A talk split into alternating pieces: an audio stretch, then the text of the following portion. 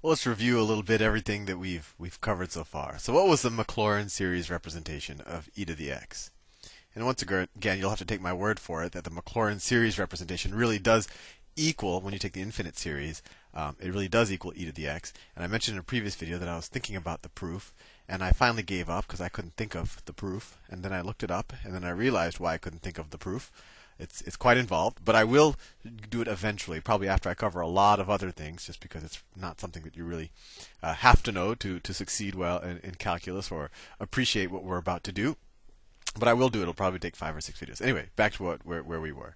So the Maclaurin series representation of e to the x, and it actually does equal e to the x, is 1 plus x plus x squared over 2 factorial plus x to the third over 3 factorial. I'm going to do a bunch of terms, and you'll see why. x to the fourth over 4 factorial plus x to the 5 over 5 factorial plus x to the sixth over 6 factorial plus x to the seventh over 7 factorial plus x to the eighth over 8 factorial and just this is a factorial, and it just keeps going on and on to infinity, right? Only when you take the infinite series does that exactly equal e to the x. Fair enough. Well, what was the Maclaurin series representation of cosine of x? Cosine of x. Cosine of x. Well, that equaled, and I'm going to space them out a little in a certain way, and I think you'll see why. It equaled 1 plus x squared over, oh no, sorry, 1 minus, this is a minus sign. Let me erase that because I want to make this as neat as possible. It equaled 1 minus x squared over 2 factorial, right? We learned that two videos ago. Plus x to the fourth over 4 factorial minus x to the sixth over 6 factorial. I think you might already know where I'm going with this. Plus x to the eighth over 8 factorial. And it just went, kept going. The next digit would be a minus out here, and it goes to infinity, right? For that pattern, you know the pattern. And what is sine of x? What's the Maclaurin series representation for sine of x? Well, sine of x, it equals x minus x to the third over 3 factorial plus x to the fifth over 5 factorial minus x to the seventh over 7 factorial. And it just keeps going. You'd have an x to the ninth out here, but it goes on for infinity, right? These all go on for infinity, but you know the pattern.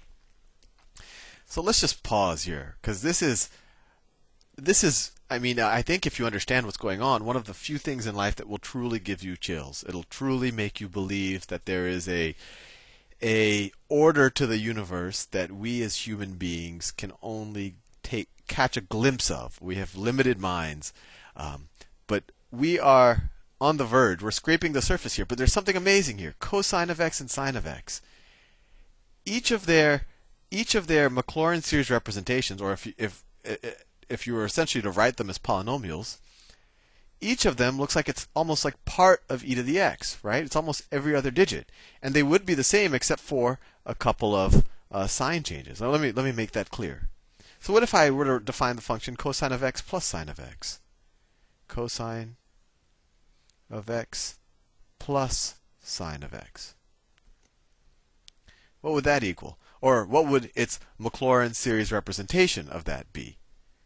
Well, and, and we, we know that it's also equal. Well, it's essentially adding these two rows. So it would be 1 plus x minus x squared over 2 factorial minus x to the third over 3 factorial plus x to the fourth over 4 factorial plus x to the fifth over 5 factorial minus x to the sixth over 6 factorial minus x to the 7th over 7 factorial plus x to the 8th over 8 factorial. And it just keeps going, right? The next one would be a plus, but it goes on to infinity.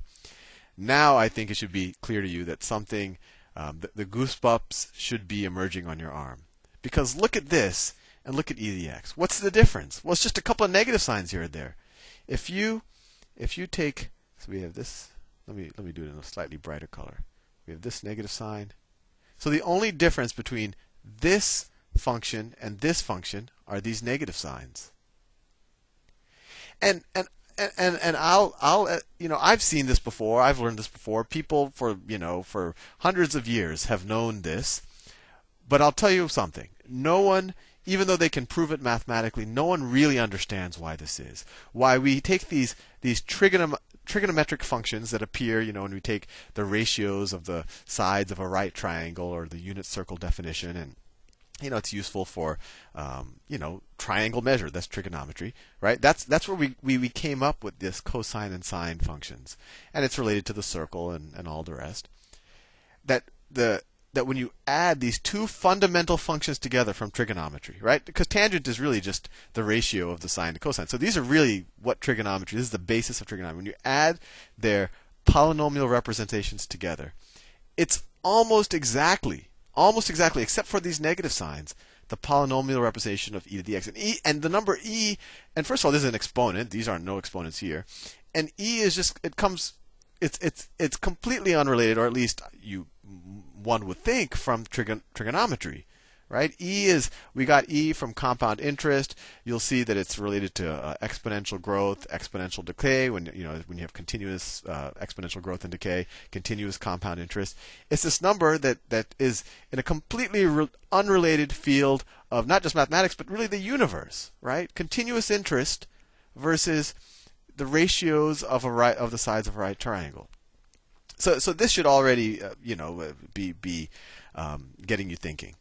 But what would be even more amazing is if we could somehow work with these to make them work a little bit more equal. Well, the only thing that's the difference is are these negative signs, right? So, do we know anything else in mathematics in our mathematical toolkit that has this pattern where it goes positive, positive, negative, negative, positive, positive, negative, negative, and it has this essentially the cycle of four? Well, you might be thinking of it. This will even give you larger goosebumps or make your, your current ones bigger than the number i or the unit imaginary unit i.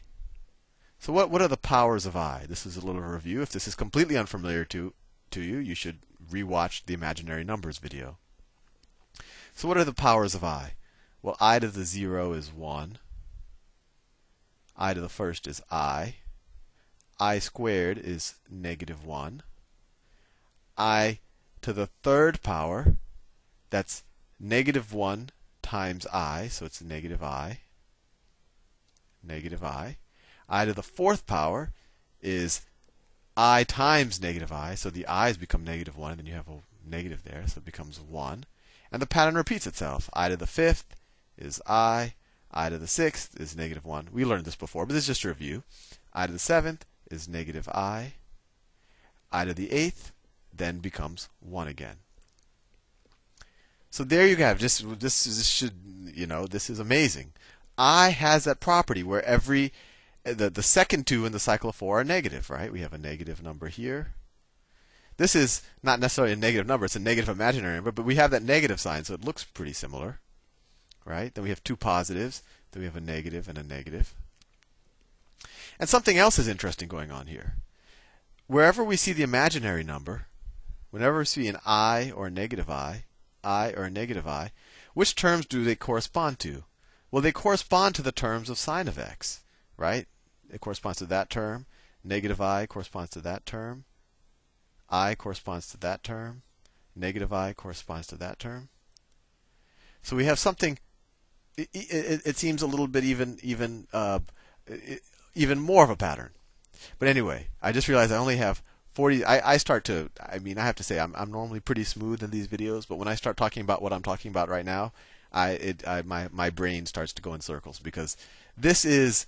Uh, I've actually even heard you know this this what what we're what we're about to um, touch on as as proof of the existence of God, and really that's not that much of an exaggeration. It, it is definitely proof of the existence of some hidden order of the universe that we can only catch a glimpse of. And maybe you can call that God. But anyway, I don't want to get metaphysical on you, but I will see you in the next video.